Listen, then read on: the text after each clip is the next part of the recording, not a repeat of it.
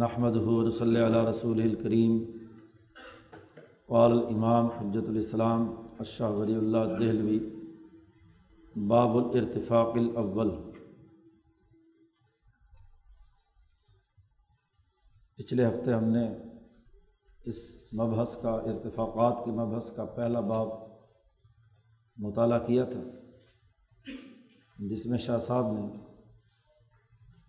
انسانی سوسائٹی کے بنیادی چار ارتفاقات کا تعارف کرایا تھا۔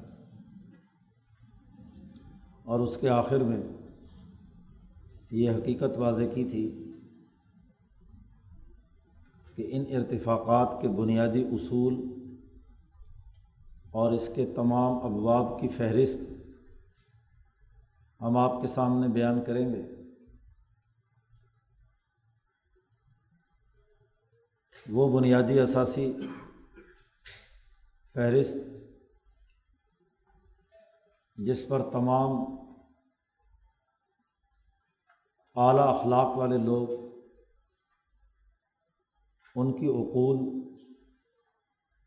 جس پر متفق تو اب شاہ صاحب یہاں ان اصولوں پر مشتمل اگلی گفتگو آگے بڑھا رہے ہیں۔ سب سے پہلے دوسرے باب میں شاہ صاحب نے ارتفاقات کے ابتدائی اور بنیادی امور ان کی ایک فہرست بیان کی ہے۔ ارتفاق اول میں اولیات، جس کو عربی میں اول کہتے ہیں یعنی پہلے ابتدائی امور، ان کی ایک فہرست شاہ صاحب نے یہاں بیان کی ہے، یہ فہرست ارتفاق اول کے اندر بھی چلے گی۔ اور یہی گیارہ کے گیارہ امور ارتفاق ثانی،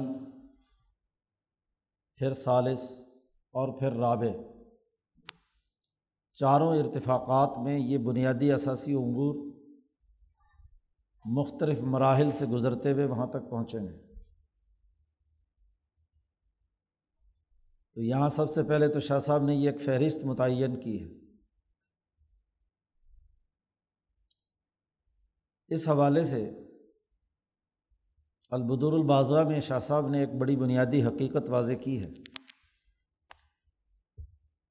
کہ پہلے یہ بات سمجھ لینی چاہیے کہ یہ جو ارتفاقات ہیں،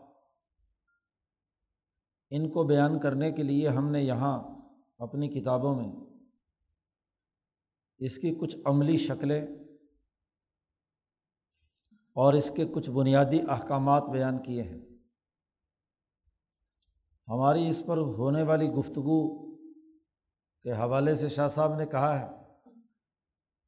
کہ دو بنیادی نقطے ہمیشہ آپ کے پیش نظر رہنے چاہئیں ان کو کسی بھی صورت میں نظر انداز نہیں کرنا چاہیے۔ فلاطہ فلن ان نقطعینی دو نقطوں سے کبھی بھی ہرگز ہرگز غافل نہ ہوں وہ لوگ جو ان ارتفاقات پر گفتگو کرتے ہیں۔ پہلی بات تو یہ ہے کہ شاہ صاحب کہتے ہیں کہ ان چاروں ارتفاقات میں ہم نے کچھ صورتیں بیان کی ہیں، شکلیں یا عملی طریقۂ کار بیان کیے ہیں۔ یہ جتنی بھی عملی شکلیں ہیں، یہ کوئی حتمی نہیں ہے۔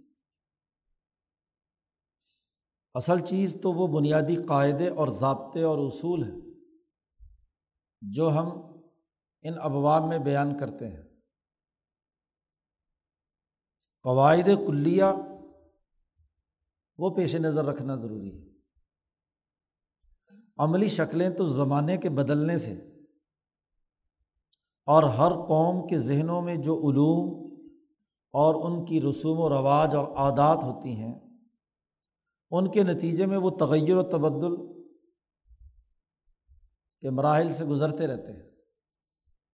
یہاں ہم نے جن بنیادی اثاثی اصول کی نشاندہی کی ہے، جن قاعدوں کا ذکر کیا ہے، آپ انہیں پیش نظر رکھیں۔ اور جو شاہ ولی اللہ صاحب کے اس نظریہ ارتفاقات کی بنیاد پر معاشروں کا تجزیہ کرنا چاہتے ہیں، انہیں ان قاعدوں اور اصولوں کی روشنی میں اپنے دور کے حالات، اپنے دور میں موجود علوم اور قوم کے ذہنوں میں ان کی عملی رسومات کو سامنے رکھ کر اس کی عملی تشریح کرنی چاہیے۔ اب یہ کہا جائے کہ شاہ صاحب نے چونکہ یہ بات کہی ہے فلاں ارتفاق میں، تو ہر دور کے پورے سماج کو اس کے اوپر فٹ کر کے سمجھنے کی کوشش کرنا۔ تو یہ بات شاہ صاحب نے کہا کہ درست نہیں ہے۔ اس نقطے سے کبھی آپ کو غفلت نہیں برتنی چاہیے۔ میں نے جتنی بھی عملی شکلیں بیان کی ہیں، وہ بطور مثال کے ہیں۔ اور مثال اور تمثیل جو ہے، وہ تو ایک فرد ہوتا ہے ان قواعد کا۔ علم نجوم کی بنیاد پر جو معاشرہ وجود میں آتا ہے، وہ ان قاعدوں اور ضابطوں کی تشریحات اپنے علمی منہج کے مطابق کرتا ہے۔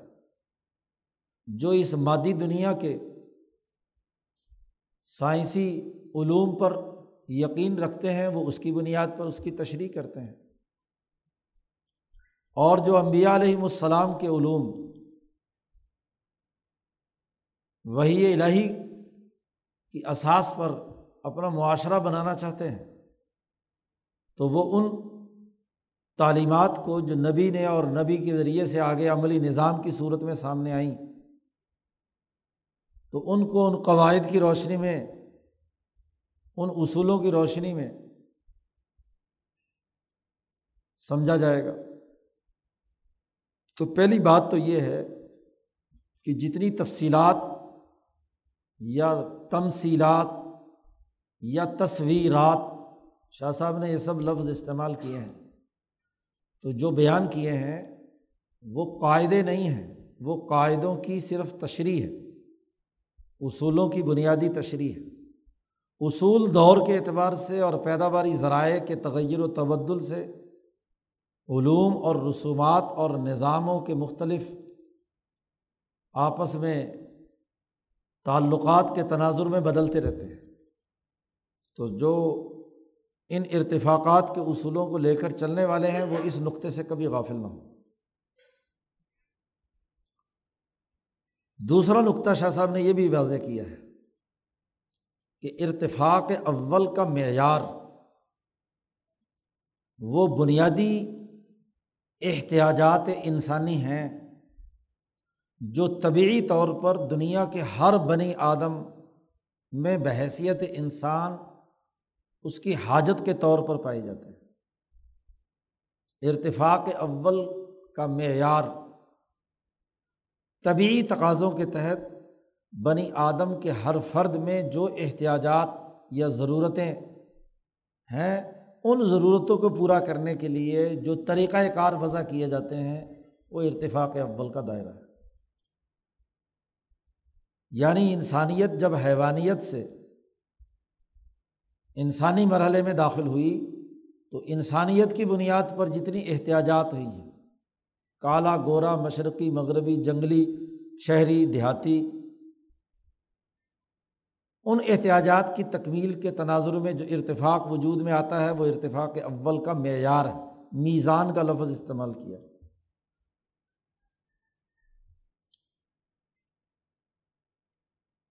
اور جو ارتفاق ثانی ہے، اس کا میزان، اس کا معیار ارتفاق اول ہے۔ اور جو ارتفاق ثالث ہے، اس کا معیار ارتفاق ثانی ہے۔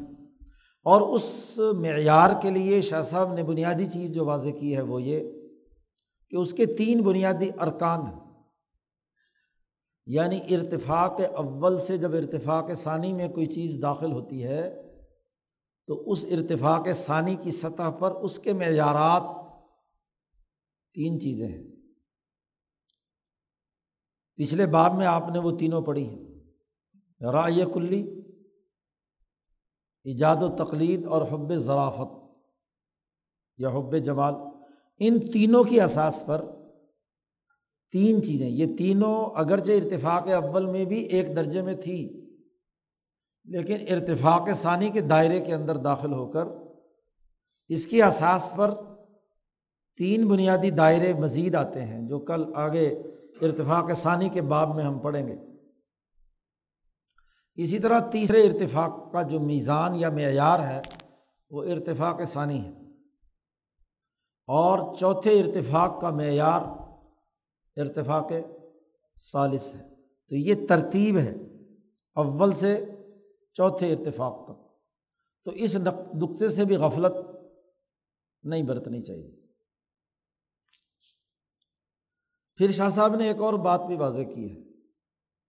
وہ یہ کہ ان تمام ارتفاقات کے کچھ تو ارکان ہیں اور وہ تین ہیں۔ اور کچھ اس کے متمات کا لفظ استعمال کیا ہے۔ کہ جن سے یہ ارتفاق اعلیٰ ترین درجے پہ پورا اور مکمل ہوتا ہے۔ ہر چیز کے کچھ بنیادی کالم ہوتے ہیں جن کو رکن کہا جاتا ہے، ارکان۔ اور ایک اس کو تکمیل دینے والے، آپ نے اس کو کیا لباس پہنایا ہے؟ اور وہ شاہ صاحب نے بیان کیے ہیں پانچ امور۔ کل آٹھ امور ہیں ان ارتفاقات کے۔ شاہ صاحب کہتے ہیں کہ اگر رکن ختم ہو گیا تو ارتفاق بھی ختم ہو جائے گا۔ اور اگر یہ متمات جو پانچ چیزیں ہیں جو اس کو خوبصورت اور اچھا اور عمدہ بناتی ہیں، ان میں سے جو بھی جس درجے میں نہیں ہوگا، اسی درجے کی اس ارتفاق میں کمی ہوگی۔ خزازہ تم ماں کچھ نہ کچھ اس کے اندر کمی، کوتاہی، نقص وہ ضرور ہوگا۔ تین بنیادی جو ارکان شاہ صاحب نے وہ واضح کیے ہیں۔ یہاں وہ ارکان بنیادی طور پر کہ وہ ارتفاق رائے کلی یعنی اجتماعی مفاد کی بنیاد پر قائم وہ سہولت انسان کو جو حاصل ہو رہی ہے، وہ رائے کلی یا اجتماعی مفاد کے مطابق نمبر دو، دوسرا رکن۔ اب تک انسانی ارتقاء میں عام کل بنی آدم نے جو اخلاقی معیارات متعین کر دیے ہیں، جن کو شاہ صاحب کی اصطلاح میں اخلاق فاضلہ کہا جاتا ہے۔ بدر بازگاہ میں شاہ صاحب نے ان سات اخلاق کا تعین کیا۔ حکمت ہے، شجاعت ہے، عفت ہے، وغیرہ وغیرہ۔ تو یہ وہ بنیادی اخلاق جن پر دنیا بھر کے تمام انسان، جن اقدار و اخلاق پر دنیا کے تمام مذاہب، تمام فلسفے، تمام افکار، تمام معاشرے متفق ہیں، وہ اخلاق فاضلہ ہے وہ ارتفاق ان اخلاق یا اقدار کے منافی نہ ہوں، اس کے مطابق۔ دو چیزیں۔ اور تیسرا یہ کہ اس دور تک انسانی ارتقاء نے جتنے تجرباتی اور سائنٹیفک علوم دریافت کر لیے ہیں، علوم تجاربیہ کا لفظ شاہ صاحب نے استعمال کیا ہے، تجربے کی بنیاد پر جو چیزیں مفید پائی گئی ہیں، انسان کے لیے نفع بخش، مشاہدات، تجربات، سائنسی نقطۂ نظر سے وہ ارتفاق ان کے منافی نہ ہو۔ تین یہ بنیادی رکن ہے تب تو اسے ارتفاق کہیں گے۔ اگر تینوں میں سے ایک بھی نہیں پایا گیا، تو اس کا مطلب یہ ہے کہ اس کا ایک ستون گر گیا۔ وہ ارتفاق کے سرے سے کیا ہے؟ ناقص قرار پائے گا۔ اخلاق و اقدار پر معاشرے قائم ہوتے ہیں۔ تو اخلاق و اقدار بھی ہوں اور وہ بھی اس دور کے تناظر میں جس دور کے لیے آپ نظام بنا رہے ہیں۔ یہ نہیں کہ وہ اخلاق و اقدار آج سے ہزار، دو ہزار، دس ہزار، بیس ہزار سال پہلے کے۔ ایسے ہی وہ تمام تجرباتی علوم، حکمت اور سائنس کے دریافت شدہ علوم، وہ جس دور میں آپ نظام بنا رہے ہیں، اس دور کے علوم کی بات ہو رہی ہے۔ یہ نہیں کہ وہ کوئی سائنسی دریافتیں آج سے پانچ سو سال، ہزار سال پہلے کی ہوں۔ اپنے دور کے علوم کے تناظر میں۔ اور پھر ان دو چیزوں کو سامنے رکھ کر اس دور کی اجتماعیت، مفاد عامہ، سوسائٹی کے اجتماعی مفاد سے متصادم نہ ہو۔ ایک زرعی معیشت کا دور ہے اور اس کی ایک اجتماعیت تھی۔ اس اجتماعیت کے تناظر میں کوئی ارتفاق وجود میں آیا۔ اور آج جو یہ پھیلتی ہوئی معیشت اور پھیلتے ہوئے دریافت ہوئے ہوئے نئے علوم، اس کی بنیاد پر نئے اجتماعی رشتے، نئے مفادات عامہ کے امور متعین ہو کر سامنے آئے ہیں۔ ان کے تناظر میں وہ ارتفاق ہوگا تو ارتفاق کہلائے گا۔ یہ تین تو ہیں اس کے۔ بنیادی رکن۔ ان میں سے کوئی ایک نہیں ہے تو وہ ارتفاق ناقص اور ادھورا ہو گیا، ختم ہو گیا۔ اس کے لیے تو شاہ صاحب نے کہا، ان عدمت اگر وہ منعدم ہو گئے تو وہ خود بھی عدم معدوم ہو گیا۔ ارتفاق نہیں اسے کہیں گے، وہ کوئی مفاد ہی کہیں گے، کوئی ظلم ہی کہیں گے۔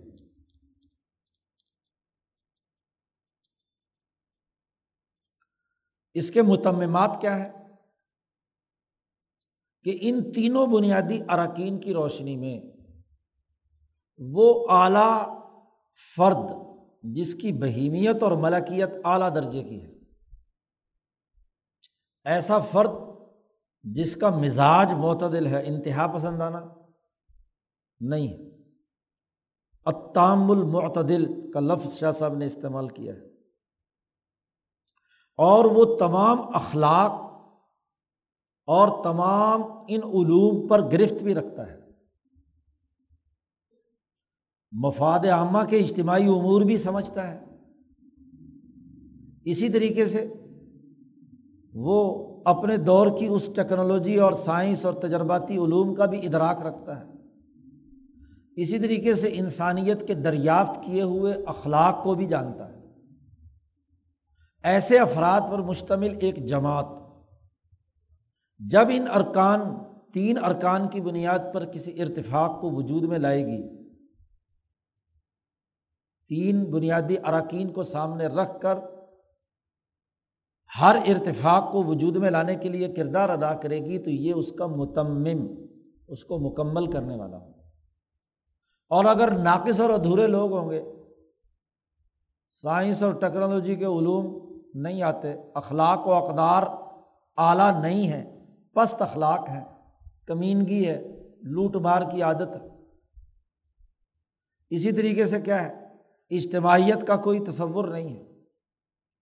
تو ظاہر ہے کہ یہ تینوں بنیادی جو ارکان ہیں، یہ افراد کے بل بوتے پر تو افراد میں جو قیادت ہے، وہ اگر ان تمام اعلیٰ اخلاق کی حامل ہے، تو وہ ارتفاق بہت خوبصورت انداز میں کیا ہے؟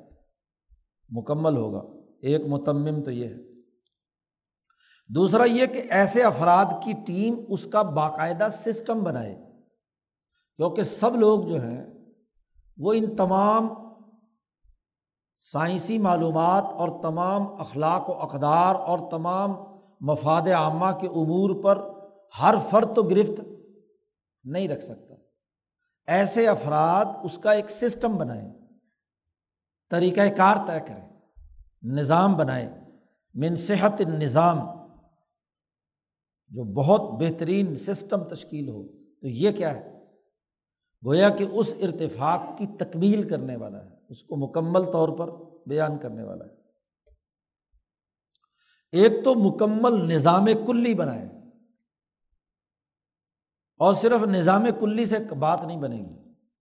تیسری بات یہ ہے کہ اس کی نچلی سطح تک عملی جزیات پریکٹیکل نیچے تک سسٹم، اس کی تمام جزیات بھی متعین کریں کہ خواہ کوئی آدمی ان تینوں دائروں سے یعنی تجرباتی علوم سے، اخلاق فاضلہ سے، مفاد عامہ کے امور کو براہ راست نہیں بھی جانتا، تو اسے کرنا کیا ہے؟ کسی اجتماعی ارتفاق کی تکمیل کے لیے اس کی ذمہ داری کیا ہے؟ اس کی جزیات بھی کیا ہے؟ طے کیے جائیں۔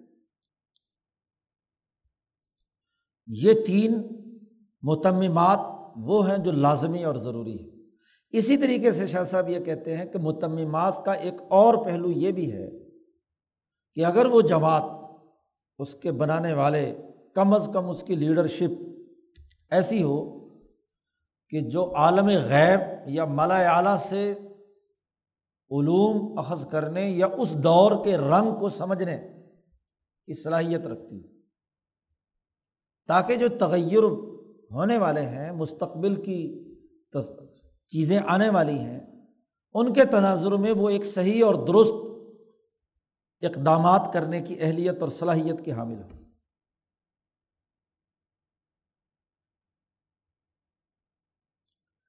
پانچویں چیز یہ ہے کہ اس سوسائٹی میں جتنی بھی احتیاجات یا ضرورتیں اس سوسائٹی میں بسنے والے تمام لوگوں کی ہیں وہ کامل اور مکمل طور پر پوری ہوتی ہے۔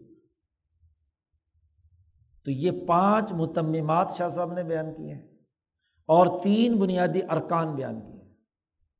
اس آٹھ امور کی بنیاد پر ایک ارتفاق اول ہو، دوم ہو، سوم ہو، چہارم ہو۔ یا اس ارتفاق کے ذیلی جو گیارہ نکات جو ہر چار کے اندر چلتے ہیں۔ اگر ان آٹھ امور پر ہوں گے تو وہ ارتفاقات کا ایک کامل اور مکمل نظام ہوگا تمام امور کے حوالے سے۔ شاہ صاحب نے جس جامعت کے ساتھ اس ارتفاقات پر گفتگو کی ہے، اس کو سمجھنے کی ضرورت ہے۔ تو یہاں ارتفاق الاول یا ارتفاق الاول کے عبور وہ شاہ صاحب نے بیان کیے تو انسانیت کی سطح پہ جب زندگی آئی تو اس کے بنیادی امور گیارہ۔ کون کون سے؟ شاہ صاحب نے کہا، منہو۔ شاہ صاحب کہتے، سب سے پہلے، جو سب سے پہلا ارتفاق، جو انسان کو حیوان سے الگ کر کے انسانیت کا روپ دیتا ہے، وہ اظہار معافی ضمیر ہے۔ جانور بولتا نہیں ہے۔ انسان کی سب سے پہلی حاجت اور ضرورت یہ ہے کہ اسے جو کچھ محسوس ہوتا ہے، وہ اس کو دوسرے انسان کے سامنے رکھے۔ اور وہ تبھی ہوگا کہ جب وہ بولے۔ اس لیے سب سے پہلا ارتفاق اللغا زبان ہے۔ المعبر عما فی ضمیر الانسان، وہ زبان جو انسان کے ضمیر میں جو بھی کچھ ہے، اس کی تعبیر کر سکے، بتلا سکے۔ اس کو دکھ ہے، تکلیف ہے، خوشی ہے، راحت ہے، حاجت ہے، ضرورت ہے، وغیرہ وغیرہ۔ ان حاجات کو پورا کرنے کے لیے وہ کیا ہے؟ تعبیر کر سکے۔ زبان کیسے وجود میں آئی؟ یہ ارتفاق کیسے بنا؟ تو شاہ صاحب نے اس کی طرف اشارے کیے ہیں یہاں۔ تفصیلات اس کتاب کے موضوع سے دائرے سے باہر ہے، کیونکہ اس کا تعلق لسانیات کے ساتھ ہے۔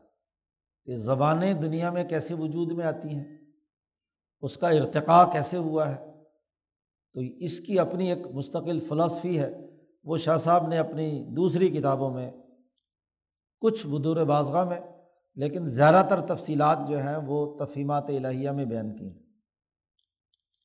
شاہ صاحب کہتے بل اسلوفی ظالی کا اس لغت کے سلسلے میں بنیادی دائرے تین ہیں، جن سے زبان یا لغت وجود میں آتی ہے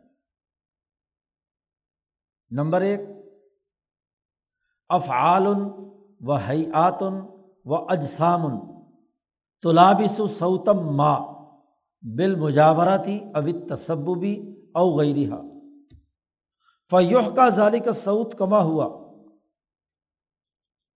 سما یون صرف فی بھی اشتقاق سیغ بھی ازائی اختلاف المعانی سب سے پہلے تو یہ کہ جب انسان اس دنیا میں آیا،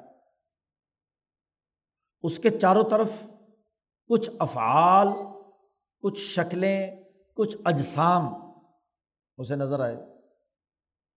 ایک جسم سے ایک آواز آ رہی تھی، شیر کی مثلاً، بندر کی، گدھے کی، گھوڑے کی۔ کچھ حیتیں اور شکلیں تھیں، ان سے کچھ آواز تھی۔ کوئی فیل سرزد ہو رہا تھا، کوئی کام کرتے تھے، تو ایک آواز آتی تھی، سوتم ماں۔ آپ کے گرد و پیش، آپ چاہے جنگل میں بیٹھے ہوئے ہوں، تو آپ کو آوازیں سنائی دیتی ہیں۔ پتوں کی کھڑکڑاہٹ درخت۔ اگر کسی جنگل میں بیٹھے تو درخت بھی ہلتا ہے تو اس کی بھی ایک آواز ہے۔ کوئی شیر دھڑکتا ہے تو اس کی بھی آواز ہے۔ کوئی گیدڑ روتا ہے اس کی بھی آواز ہے۔ تو مختلف جو آوازیں اس کے چاروں طرف آئیں، تو لغت یا زبان یہ ہے، اس کی بنیاد یہ ہے کہ انسان نے اس آواز کی نقل اتاری، حکایت کی۔ سب سے پہلے۔ آواز جیسی سنائی دی، اس نے اسی آواز کی طرح کی آواز نکالی۔ وہ جب آواز کی طرح کی آواز نکالی اور اس سے ایک خاص لفظ وضع ہو گیا، ایک خاص لفظ وجود میں آ گیا۔ جیسے عربی زبان میں تان کہتے ہیں نیزے کو۔ لڑائی جب ہوتی ہے اور نیزے تلواریں ٹکرا رہی ہوتی ہیں، تو اس سے تا تا کی آواز آتی تھی۔ تو انہوں نے اسی کو کیا ہے نیزا چلانے کو تان سے تعبیر کر دیا۔ تو جو ایسی آواز آئی، جیسا فیل کوئی اس نے سنا، جیسی اس نے شکل و صورت دیکھی جیسا کوئی جسم اس میں سے آواز آئی تو اس آواز کو تلابس سوتم ماں کوئی نہ کوئی آواز اس کے ساتھ تھی۔ یا آواز سے ملتی جلتی آواز تھی، یا اس کی وجہ سے آواز آئی تھی۔ ابھی تصبب وغیرہ وغیرہ، بہت سارے پہلو قرائن ہو سکتے ہیں۔ انسان نے سب سے پہلے اس آواز کی نقل اتاری۔ اس آواز کی حکایت کی کما ہوا دوسرے کے سامنے۔ اس سے حروف بنے اور حروف کے مجموعے سے فعل، اگر وہ کوئی کام تھا تو اس کام کی بنیاد پر ایک فعل وجود میں آیا۔ اور اگر وہ کسی کا نام تھا تو اسم وجود میں آیا۔ تمام زبانوں کی بنیاد یہی تین چیزیں ہیں، حرف، فعل اور اسم۔ یا کام ہوگا یا نام ہوگا۔ کام ہے تو فیل نام ہے تو اسم۔ اور حروف کے مجموعے سے یہ دو چیزیں وجود میں آئی تو یا ہر زبان میں جملہ فیلیا ہوگا یا جملہ اسمیا ہوگا۔ اس کے علاوہ کچھ نہیں۔ اس کی آگے ذیلی قسمیں ہوں گی؟ انشائیہ ہے یا خبریہ؟ انشا کر رہے ہیں یا آپ خبر دے رہے ہیں؟ اس کے بعد جب فیل وجود میں آ گیا، تو ہر فیل سے پھر آگے گردانے ہیں۔ ماضی مزار امر نہیں وغیرہ وغیرہ۔ اس سیغے سے آگے اشتقاق، مشتق ہونا شروع ہو گیا۔ وہ فیل تھا تو وہ فیل ماضی میں ہوا تھا، ابھی حال میں ہے، مستقبل میں ہے، امر ہے نہیں ہے، وغیرہ وغیرہ۔ جیسے جیسے معنویت میں اختلافات ہوتے گئے یعنی وہ ماضی میں کام ہوا تھا ہاں جی مستقبل میں ہوگا یا اب کام کرنے کا حکم دیا جا رہا، تو جیسی جیسی معنویت ہے، ویسے ویسے اس کے لیے لفظ وضع ہونا شروع ہو گئے۔ باقی زبانوں کا تو پتہ نہیں توڑ مروڑ کر کے کچھ نہ کچھ بناتے رہتے ہیں، لیکن عربی زبان بڑی سائنٹیفک ہے۔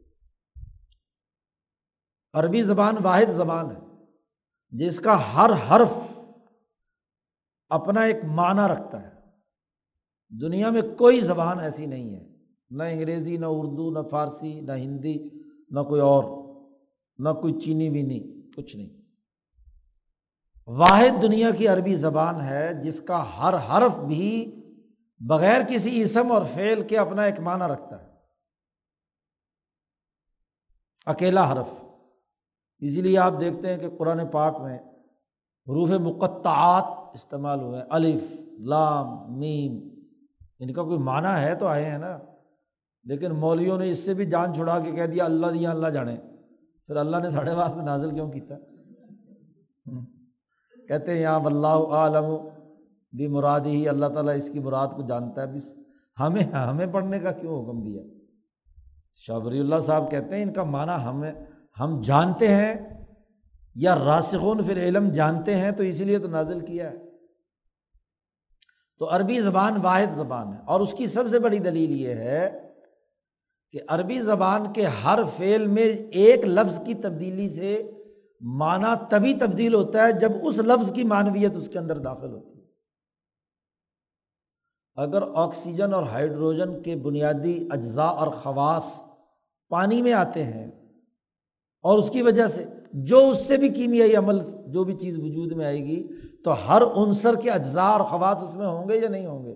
تو ہر فعل جن حروف سے مل کر بنا ہے، تو حرف حرف کی خاصیتیں اس کے اندر آئیں گی۔ اسی لیے عربی زبان میں فا عین لام، فعلا، یہ کلمہ جو ہے، ہر ایک اسم اور حرف کا مادہ بیان کرتا ہے۔ اور ان میں سے ایک بھی بدل جائے تو مانا بدل جائے۔ اور اس کی بنیاد پر جتنے اس کے اشتقاقات ہوئے ہیں، ماضی مزار امر نہیں، وغیرہ وغیرہ وغیرہ، وہ ساری ان معنوں کی تبدیلی سے تبدیل ہوتے رہتے ہیں۔ تو زبان کی پہلی تخلیق افعال حیات اور اجسام سے ہوئی۔ نمبر ایک۔ نمبر دو، زبان کا دوسرا، جو زبان کی تشکیل میں جس نے عمل دخل کیا، وہ یہ کہ یو یوشب امور مؤثرت فل ابسار او محدثت لحیات وجدانیت فل نفس بالقسم الاول وہ یو تکلف الح سعودن کا مسلی آدمی کے سامنے کوئی کام ہوا اور اس کی نظر اس پر پڑی۔ جیسے ہی نظر سے آدمی کسی کام کو دیکھتا ہے تو اس کی ایک تاثیر، اس کی وجہ سے ایک جسم پر ایک کیفیت تاری ہوتی ہے آپ کے پورے وجود پر۔ بے حص آدمی کی بات نہیں ہو رہی۔ جو حساس آدمی ہے، دیکھنے سے متاثر ہو کر اس کے وجود پر ایک خاص قسم کی کیفیت تاری ہوتی ہے۔ یا کوئی واقعہ وقوع پذیر ہوا اور اس کی آواز کان میں پڑی۔ تو کانوں کی آواز سے جسم کے اندر ایک وجدانی اور طبی کیفیت تاری ہوئی۔ اب اس کیفیت کا آپ لفظوں میں اظہار کرتے ہیں۔ زبان دانی کا دوسری تخلیق کا مرحلہ، آدمی اپنے احساسات و ادراکات، اپنی وجدانی کیفیات، مثلاً کوئی اس نے ایسا خوفناک واقعہ دیکھا جس کی وجہ سے اس کو رونا آیا۔ وجدان اسی کو کہتے ہیں نا، یہی وجدانی کیفیت کہلاتی ہے کہ جس کو ہاں جی آپ پر اثر ہوا اور آپ کے جسم کے اندر ایک کیفیت پائی گئی۔ کیفیت پانے کا لفظی ترجمہ ہے وجدان۔ وجدان کا معنی پانا۔ جی جسم متاثر ہوا۔ کوئی فرحت اور خوشی والا واقعہ آپ نے دیکھا یا سنا تو اس کے نتیجے میں آپ کی طبیعت پر ایک اثر ہوا۔ اور آپ اس خوشی کے اندر اس چیز کو کیا ہے؟ اس کا اعزاز دینا چاہتے ہیں، انعام دینا چاہتے ہیں، کوئی پکار کر اس کے ساتھ کیا ہے؟ ساتھ دینا چاہتے ہیں۔ تو زبان اس وجہ سے، گرد و پیش میں جو اجسام یا فعال ہوئے تھے، نمبر ایک تو یہ تھا کہ آپ نے اس کی نقل کر دی۔ نمبر دو کہ جسم کے اندر کیفیت۔ اس کیفیت کا اظہار کر رہے ہیں۔ تکلیف ہے تو او تو اب ساری زبانوں میں تقریباً ملتا جلتا لفظ ہے۔ جی۔ خوشی کے لیے، مسرت کے لیے، وغیرہ وغیرہ۔ پھر اس کے بعد یتکلف الح سعودن کا مثل ہی جسم میں جس طرح کی کیفیت، درد کی یا خوشی کی یا جو سینے سے از خود بغیر کسی اس کے نکل رہی ہے، اس کو آپ نے لفظوں کا جامع پہنا دیا۔ تو اس کے ذریعے سے کیا ہے؟ الفاظ بننا۔ شروع ہو گئے۔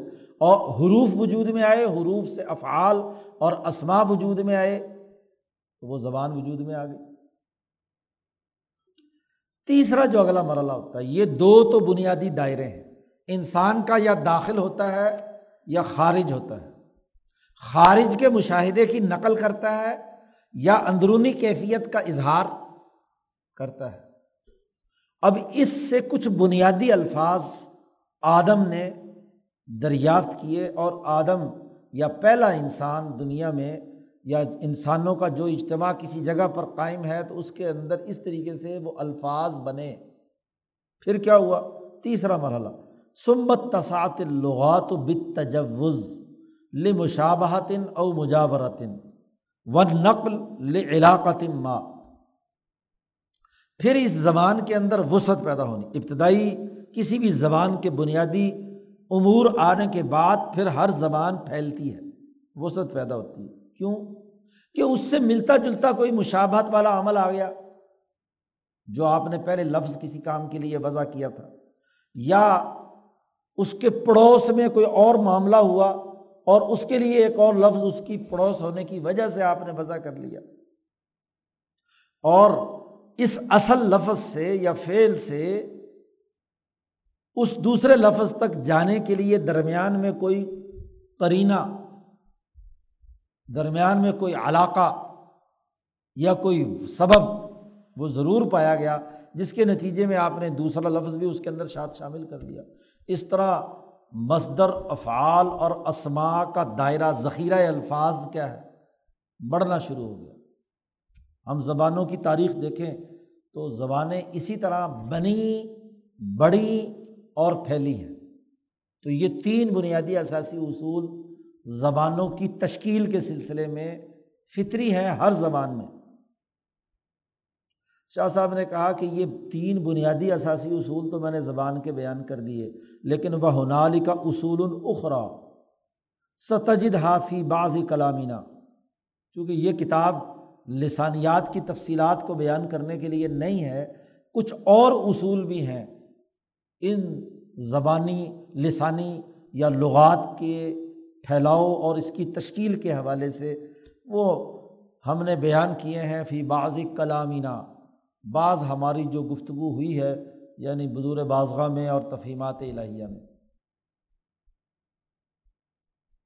مختصراً اگر بیان کیا جائے تو وہ زیادہ سے زیادہ ہاں جی ایک پہلو کی طرف توجہ دلائی جا سکتی ہے، وہ یہ کہ آواز نکلتی ہے کہاں سے؟ حلق۔ سے تو یہ جتنے بھی قاری لوگ ہیں، یہ اس حلق کا پورا تحلیل و تجزیہ کرتے ہیں۔ ایک اقسائے حلق حلق کا نچلا حصہ۔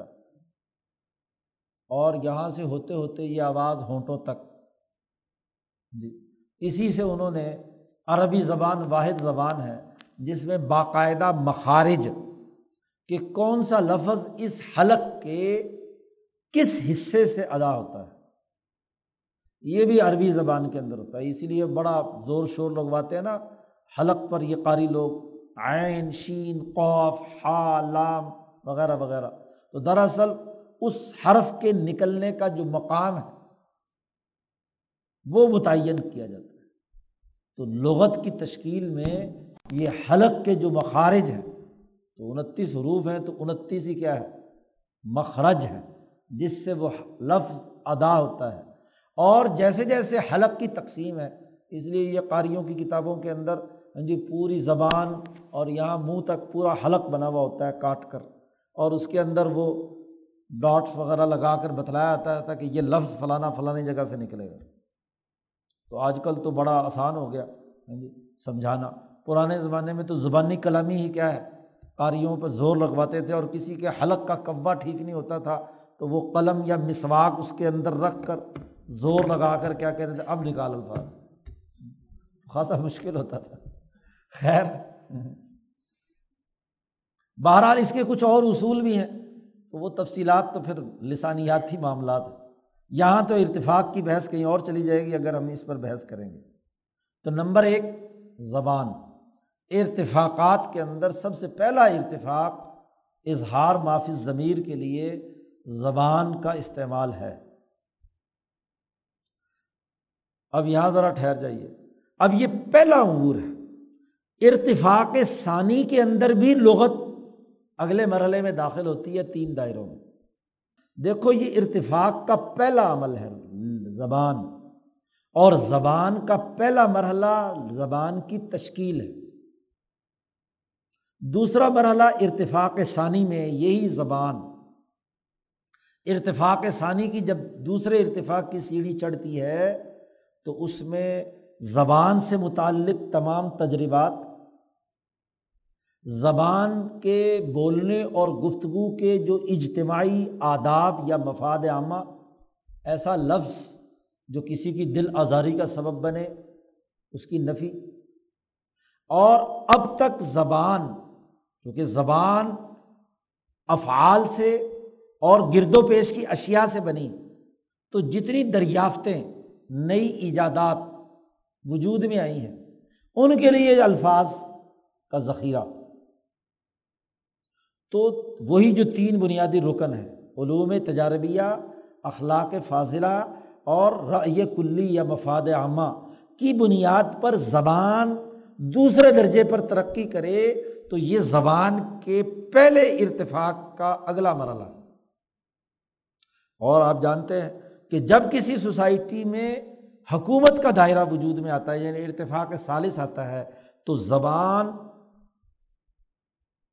فرد کی اور ایک پورے ارتفاق ثانی میں ایک جماعت کی اور ایک زبان پوری ملک گیر سطح پر اور حکومتی زبان، جس میں قانون بنتے ہیں، جس میں ذمہ داران حکومت جب الفاظ بولتے ہیں تو ان کے کچھ سیاسی مقاصد اور مفادات یا تعلقات ہوتے ہیں۔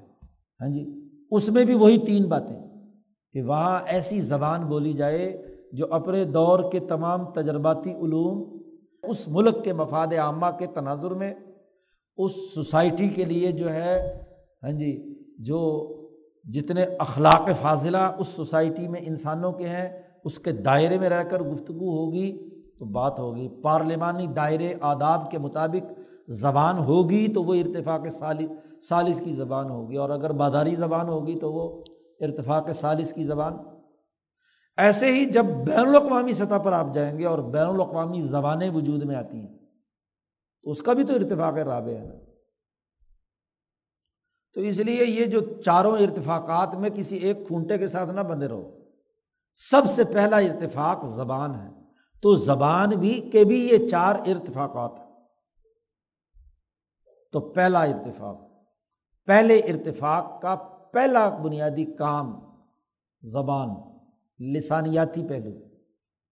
نمبر دو ومن ہو ازرا ولغرس و حفر الآبار و کیفیت تبخ ول اعتدام دوسری بنیادی چیز جو یاشا صاحب نے بیان کی ہے، انسان کو چونکہ کھانا پینا ہے، تو کھانے پینے کے لیے کھانے پینے کی چیزوں کی کاشتکاری ازرا زراعت ولغرس غرض کہتے ہیں، درخت لگانا، پودے لگانا۔ جی اور اب تو چونکہ جیسے جیسے آپ کو پتہ چلنے لگا کہ پودے کے بڑے فائدے ہوتے ہیں، تو پھر پودے باقاعدہ حکومتیں لگا رہی ہیں۔ بین الاقوامی سطح پر اس کو کیا پروموٹ کیا جا رہا ہے۔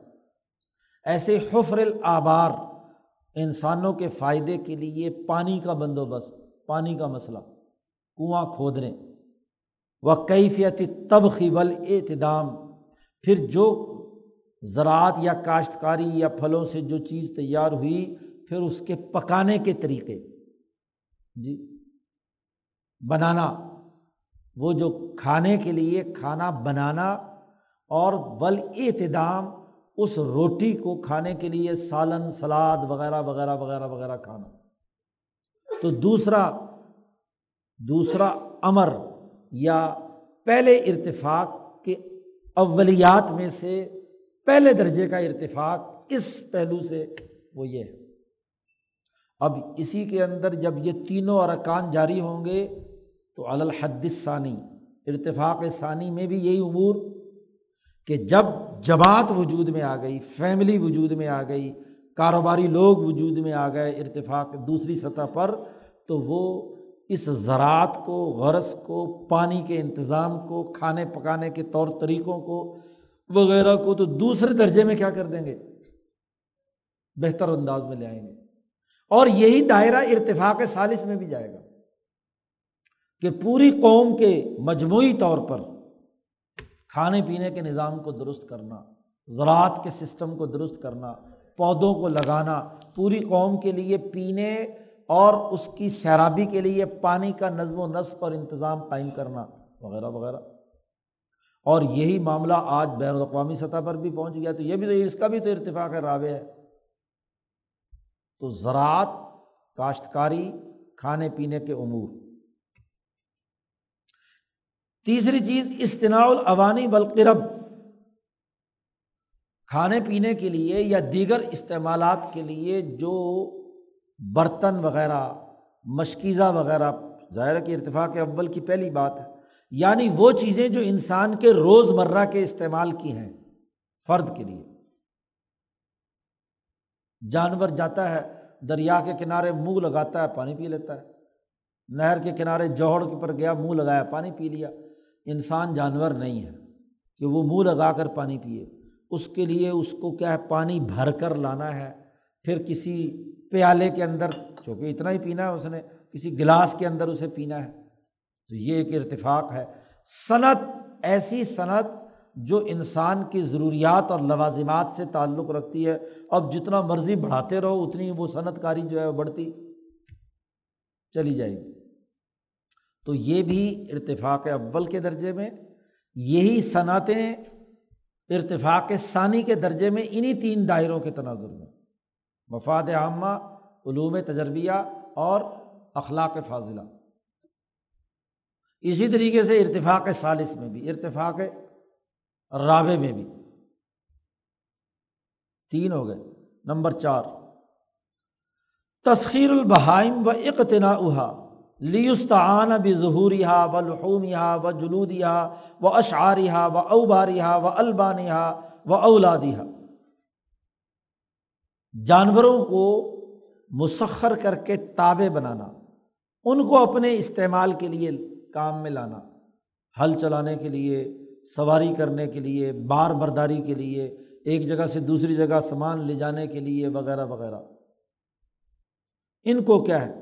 اپنے تابے بنانا تاکہ لیستعان بھی ظہوری تاکہ ان کی ہاں جی کمر پر سوار ہو کر کام لیا جا سکے، ان سے مدد لی جا سکے۔ ان کو ذبح کر کے ان کا گوشت کھانا۔ ان کے چمڑے سے کیا ہے؟ لباس، قدیم زمانے میں لباس پہلے بنائے جاتے تھے۔ یا اور ضرورت کی چیزیں، مشکیزہ، وزکیزہ، پیالے، شالے، یہ وہ بناتے تھے۔ وہ اشعاریہ ان کے بال کاٹ کر اس سے رسیاں بنتے اور چارپائی وغیرہ دوسری چیزیں استعمال کرتے۔ وہ اوباریہ اس کی اون، بھیڑ بھیڑ جو ہے ان کی اون۔ وہ البانیہ ان کا دودھ نکال کر پیتے۔ ان کی آگے اولاد اور نسل کشی کے ذریعے سے آگے ہاں جی نسل بڑھا کر اس سے فائدہ اٹھانے کا عمل۔ تو یہ بھی ارتفاق کا پہلا دائرہ ہے۔ اور آج بین الاقوامی سطح تک کے ارتفاقات میں بین الاقوامی قوموں کی ضرورت ہے۔ کہ وہ اس کے لیے باقاعدہ کیٹل فارم اور فلاں فلاں فلاں فلاں گھر کی سطح پر ارتفاق ثانی کی سطح پر تھا۔ تو ایک گھر میں جانور پالنے کا اور ان کی ہاں جی تربیت کا معاملہ ہاں جی قومیں اس کے لیے کام کرتی ہیں۔ بین الاقوامی سطح پر اس کے معاملات وجود میں آتے ہیں۔ تو چوتھا ارتفاق تسخیر البہائن پانچواں، مکان بھی چاہیے۔ مکان کے بغیر کیسے کیا ہے؟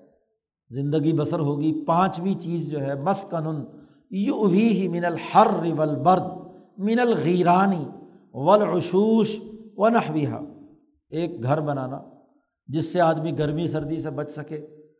چاہے ابتدائی زمانے میں انسان نے کیا ہے، غاروں کے اندر گھر بنائے یا باہر اگر کھلی جگہ پر بنائے تو چھپر چھپر بنائے۔ ہاں جی جو نباتات گرد و پیش میں تھی، اس سے پھر آگے چل کر اینٹیں اور وغیرہ وغیرہ، جیسے جیسے ارتقاء ہوتا گیا، تو ارتفاق ثانی کی سطح پر ان تین چیزوں کے دائرے کے تناظر میں مکانات کے بنانے کا عمل ارتفاق اول کی نسبت سے ترقی یافتہ ہوا۔ پھر ارتفاق ثالث کے تقاضوں کے مطابق جو قومی، مثلاً پارلیمنٹ ہاؤس ہے، عدالت کا ہاں جی جگہ ہے، اسی طریقے سے اور جو اجتماعیت کے لیے ہاں جی شادی حال وغیرہ وغیرہ اور پھر بین الاقوامی سطح پر بین الاقوامی تقاضوں کے تناظر کی ضروریات کی بلڈنگیں یا معیارات کی بلڈنگوں کا بننا۔ پانچواں اتفاق۔ اور چھ، لباس یقوم و مقام ریش من جلود البہائم۔ ایسا لباس جو انسان کو ہاں جی اس کا تن ڈھانپے، لباس کی ضرورت ہے۔ چاہے وہ جانوروں کی کھال سے سب سے پہلے انسان نے اپنے لیے لباس بنایا اور یا ایک زمانے میں اوراقل اشجار درختوں کے پتوں اور بڑے بڑے کیلوں شیلوں سے اپنے آپ کو چھپایا۔ او مما عاملت ایدیم یا جب کپاس دریافت ہو گئی تو کپاس سے کیا ہے؟ اون سے کپڑے بنا کر اس کو پہننے کا عمل۔ تو ایک ارتفاق، پہلا درجے میں، اور جیسے ہی ارتفاق ثانی سالس رابع میں جائیں گے تو ان تینوں معیارات پر جی اخلاق فاضلہ رائے کلی اور علوم تجربیات، جو بھی تجربے سے اچھی اچھی سے اچھی چیز، لباس کے سلسلے میں ملتی گئی، اس کا ارتقا ہوتا چلا گیا۔ ومن ہو ساتویں چیز یہ ہے کہ ارتفاق میں سے، ارتفاق اول کے اندر ہی، کہ انہیں تعین من کو حتن لا یوزاحم فی احد۔ نر اور مادہ کا حیوان میں ملاپ، تو بغیر کسی معاہدے کے تحت کوئی بھی نر کسی بھی مادہ سے جو اس سے مرضی تعلق کر لے، ماں، بہن، بیٹی کا کوئی فرق نہیں تھا۔ لیکن جب انسانیت کی سطح پہ زندگی آئی، تو ان کے لیے طے ہوا، انسان کی فطرت نے تقاضا کیا کہ اس کی منقوہ متعین ہونی چاہیے، وہ کسی اور کے ماتحت نہ اس سے کوئی اور تعلق قائم نہ کرے۔ لا احد۔ اس میں کوئی بھی اس کا مظاہر نہ ہو۔ اور وہ جو معین بیوی اس کی ہو، یدفع بہا شبا کا ہو وہ اس سے اپنی شہوت پوری کرے اور وہ اس سے اپنا تقاضا پورا کرے۔ اور وہ یزرا ہو بہا نسل ہو اس کے ذریعے سے اس کی نسل انسانی آگے بڑھے۔ وہ یسعین و بہا فی ہوائی منزلیا اور اس سے وہ اپنے گھریلو ضروریات کو پورا کرنے میں وہ دونوں ایک دوسرے کے ساتھ تعاون کرے۔ وہ فی حضانت الاولادی و تربیت اور مل کر اپنی اولاد کی پرورش اور اس کی تربیت کا بندوبست کرے شاہ صاحب کہتے ہیں وہ غیر الانسان لا الا بنحو من الاتفاق انسان کے علاوہ جانور جو ہیں، ان میں کوئی بھی نر اور مادہ باقاعدہ طور پر معین نہیں ہوتے۔ اللہ بھی اتفاق بسا اوقات کسی اتفاق کی وجہ سے کسی خاص ہاں جی جانور کی کسی خاص اپنی مادہ کے ساتھ تعلق ہو جاتا ہے اور وہ اکثر اکٹھے رہتے ہیں۔ لیکن وہ کوئی قاعدہ ضابطے کی بنیاد پر نہیں۔ او بھی کون تو امینی ادرکا المرافقہ یا یہ کہ وہ جانوروں میں وہ دونوں جوڑے ہی پیدا ہوئے تھے، اپنے ماں باپ کے تو اکٹھے رہے، تو اکٹھے ہی آگے نسل بڑھانے کا کام کرتے رہے۔ المرافقاتی بنا ہوئی کا لیکن انسان کے اندر اس کی منقوہ کا تعین یہ ارتفاق اول کی بنیادی بات ہے۔ اور پھر یہی دائرہ آگے بڑھتا جاتا ہے انہیں تین اصولوں پر کہ جس میں پوری سوسائٹی میں جی اجتماعی مفاد کو سامنے رکھ کر یہ معاملہ، معاہدہ، نکاح وجود میں آئے۔ اب تک کے تجربات کی روشنی میں لڑکا لڑکی کے بارے میں پڑتال کرنے کے بعد ان کا معاملہ ہوتا ہے۔ پھر جب وہ شادی ہو جائے تو وہاں کی ضروریات کے پورا کرنے کے لیے جو علوم تجربات اپنا تجربیہ ہے، یا اسی طریقے سے وہاں کی باقی ضروریات ہیں۔ جی اخلاق فاضلہ ہیں، ان کو سامنے رکھ کر۔ اسی کی بنیاد پر یہی ارتفاق اول میں بھی، دوم میں بھی، پھر ثانی میں بھی۔ یعنی ارتفاق سالس کے اندر بھی جا کر اس فیملی میٹر کو زیر بحث لا کر اس کا بھی نظام اور اس کے لیے بھی قانون سازی، اس کے لیے بھی طریقۂ کار۔ اور پھر بین الاقوامی سطح پر بھی عورت اور مرد کے تعلقات پر بین الاقوامی قانون سازی اور اس سے امور اور اس اس قانون سازی کے لیے بھی یہی تین امور۔ اجتماعی مفاد جی علوم تجاربیہ اور افعال خلاق فاضلہ۔ نمبر آٹھ۔ انحتدال صنا لا یتم الزرع والغرس والحفر و تسخیر البہائم وغیر ظالی کا اللہ بہا۔ ایسے صنعتی آلات کہ جس کے ذریعے سے زراعت ہے، کاشتکاری ہے، کنواں کھودنا ہے، جانوروں کو ہاں جی استعمال میں لانا ہے یعنی وہ جو براہ راست انسان کے استعمال میں نہیں آتے۔ پہلے جو برتن، جن برتنوں کا ذکر تھا، وہ وہ جو انسان کی کھانے پینے کی ضروریات کے گھریلو کچن کے برتن۔ اور یہاں ان صنعتی چیزوں کی ذکر ہو رہا ہے کہ جو کاشتکاری کے لیے، جیسے مثلاً کدال ہے، ڈول ہے، وہ ہل چلانے کا پھلا ہے، اسی طریقے سے رسیاں ہیں، جس سے جانور باندھے جاتے ہیں، وغیرہ وغیرہ۔ وہ چیزیں جو تمام باقی امور کو مکمل کرنے کے لیے جن کی ضرورت ہے، ان کی تیاری کا عمل۔ تو یہ تیاری ارتفاق اول میں اس دائرے کی ہوتی ہے اور پھر اگلے جتنے بھی اوقات ہیں، ان میں انہیں تینوں معیارات کی بنیاد پر اس کی نئی سے نئی شکلیں، نئی سے نئے پہلو، نئی سے نئی چیزیں تخلیق ہوتی چلی جاتی ہیں۔ کاشتکاری کے ہاں جی اب بہت سارے آلات ایسے بن گئے جو بین الاقوامی سطح پر قوموں اور ملکوں کی ہاں جی معیشت کے لیے بڑے بنیادی کردار ادا کرتے ہیں۔ نمبر نو، جو زرعی طور پر پیداوار ہوئی اس پیداوار کے بعد ارتفاق اول میں ہی، اس مرحلے میں ہی تبادلہ اشیاء کا عمل ہے۔ مبادلات و معاونات فی باز العمور تعاون باہمی۔ تعاون باہمی بغیر کسی قیمت کے کسی کو گفٹ کر دیا ہاں جی کسی کو جو زائد پیداوار تھی وہ ویسے مفت میں دے دی۔ اور یا تبادلہ اشیاء یعنی قیمت کے بدلے میں۔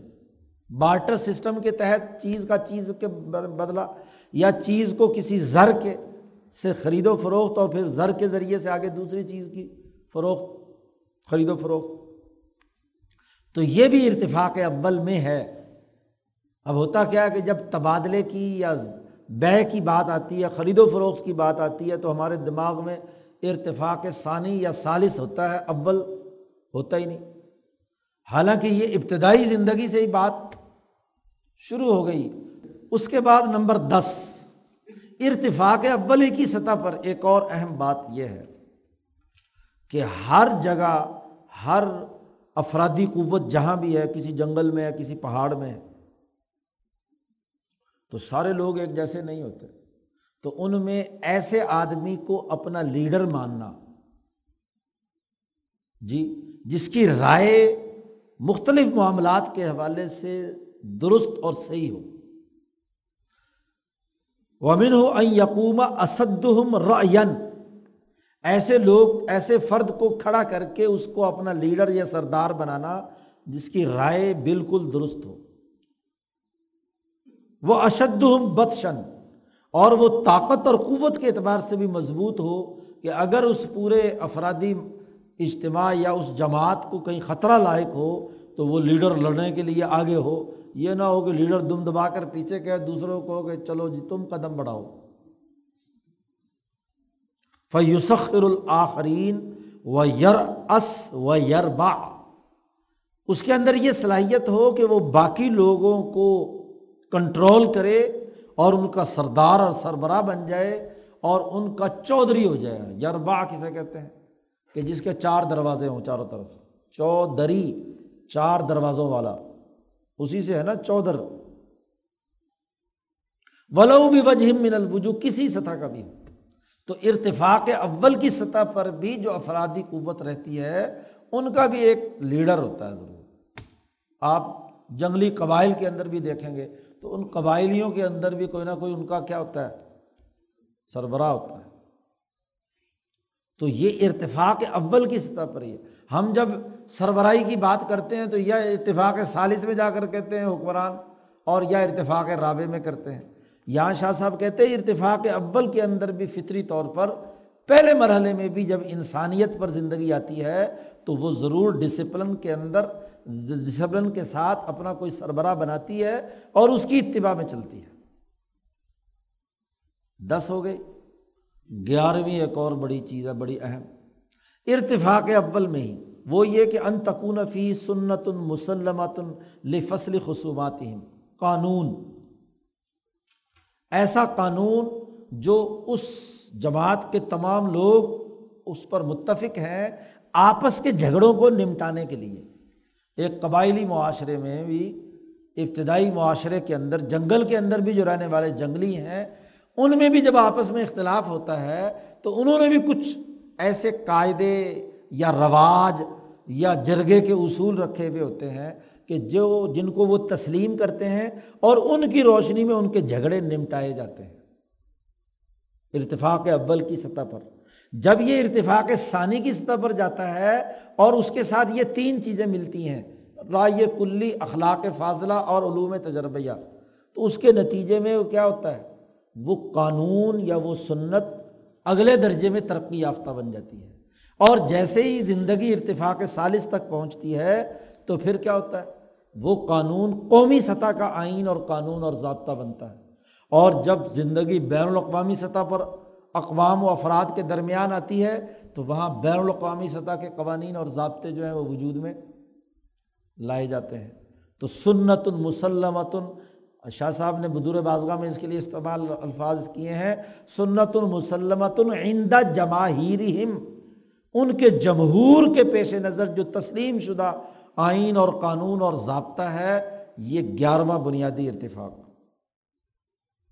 تو ارتفاق اول کے یہ گیارہ امور ہے یہی گیارہ کے گیارہ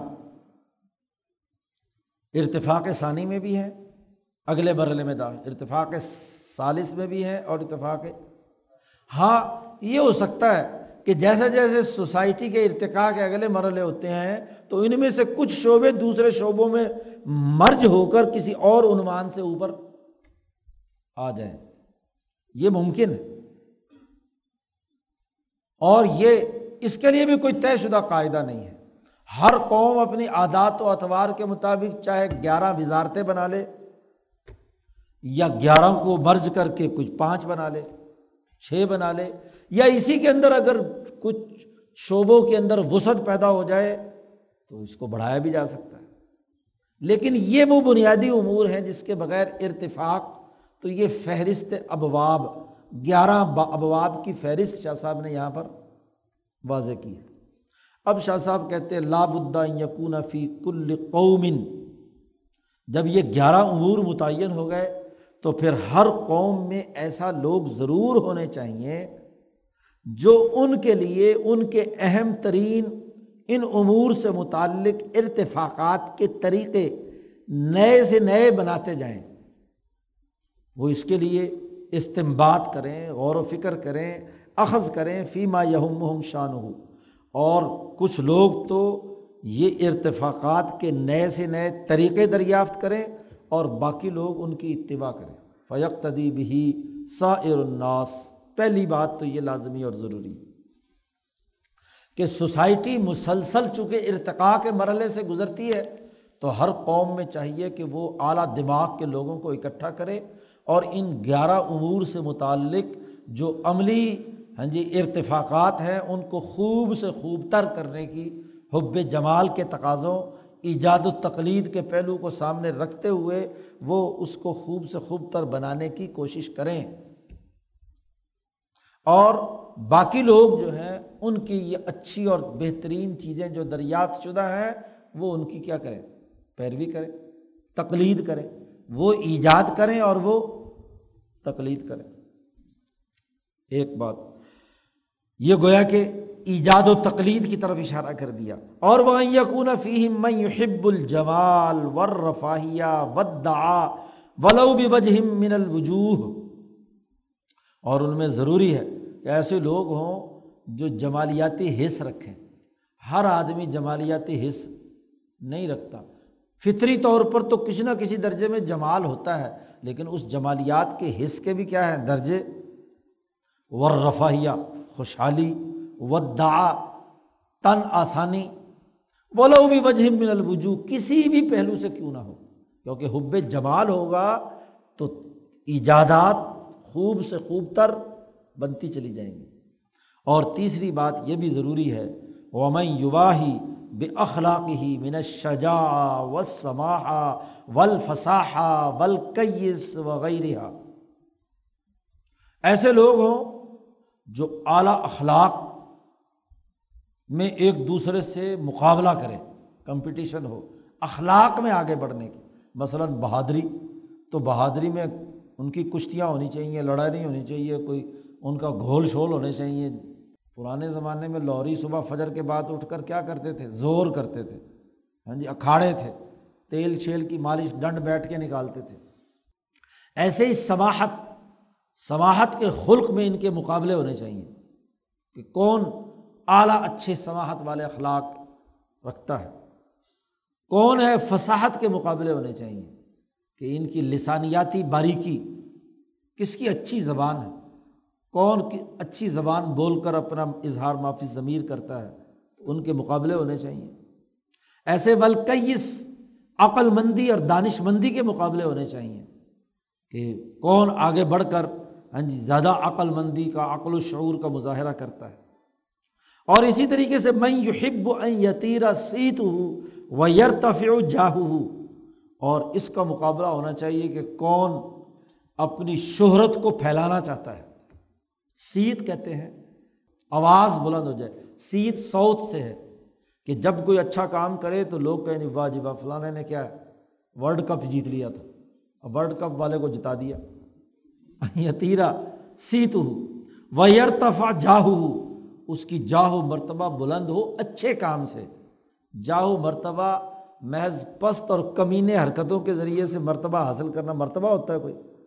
یعنی قوم اور ملک کے لیے کوئی مفید کام کرے یا ان ارتفاقات میں سے کوئی اچھا نام پیدا کرے اچھا ڈاکٹر ہو اچھا انجینئر ہو اچھا سیاسی لیڈر ہو اچھا عالم ہو، وغیرہ وغیرہ، تو پھر اس کا جا اور مرتبہ بلند ہو۔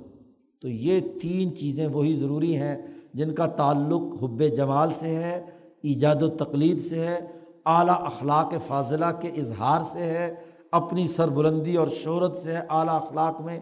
تو یہ بھی اس قوم کے اندر ہوں، ان گیارہ امور سے متعلق مقابلے کروائے جائیں۔ اچھے سے اچھے اور خوب سے خوب تر کے لیے۔ و قد من اللہ تعالیٰ فی کتاب عظیم علی عبادی بے الحام شعب حاضل حاضل ارتفاق اب تک تو یہی سمجھا جاتا تھا کہ یہ ارتفاقات کی باتیں شاہ صاحب نے چھیڑ دی، یہ تو ساری دنیا داری کی باتیں ہیں۔ ہاں جی مقابلے کراؤ، اس فصاحت اور زبان کا اور فلانا کا اور ڈھمکانے کا۔ تو شاہ صاحب کہتے ہیں، حالانکہ قد من اللہ تعالیٰ اللہ تعالیٰ نے بڑا ہی احسان کیا ہے کہ اپنی کتاب عظیم قرآن حکیم میں اپنے بندوں کو ان گیارہ ارتفاقات کے شعبوں کا الہام کیا ہے۔ نکاح طلاق سے متعلق، مکان بنانے سے متعلق، زبان سے متعلق چیزوں کے استعمالات سے متعلق ان شعبے کی چیزیں بیان کی لعالمہ بے انت لعلم ہی بے انت تکلیف بالقرآن یعم اصناف الناس۔ اللہ تعالیٰ جانتا تھا کہ تمام انسان اگر قرآن کے مطابق اپنا نظام بنائیں اور مکلف بنے تو یوم و اصناف الناس تمام انسانیت کے لیے ترقی کا باعث بنے۔ تو قرآن نے ان تمام ارتفاقات کے لیے ایسا نظام دیا ہے جو کل انسانیت کے فائدے کا ہے۔ یوم اصناف المسلمین نہیں کہا یوم اصناف الناس کہا تمام انسانیت کے لیے۔ وہ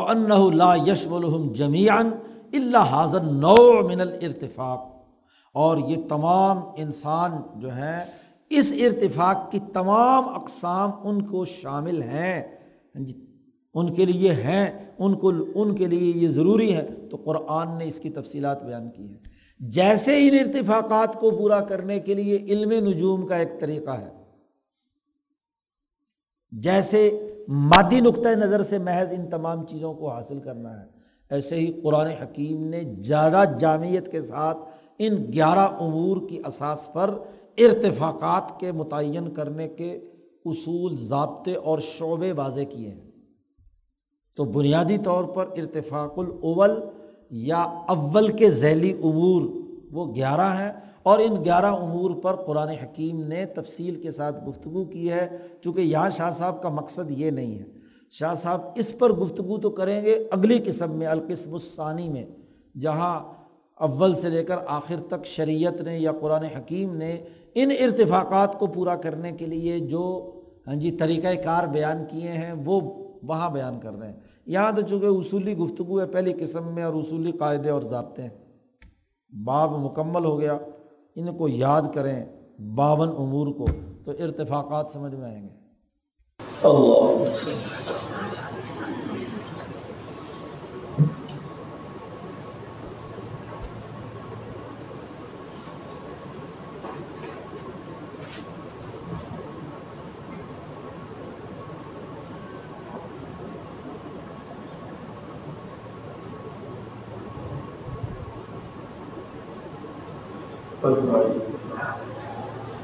اللہ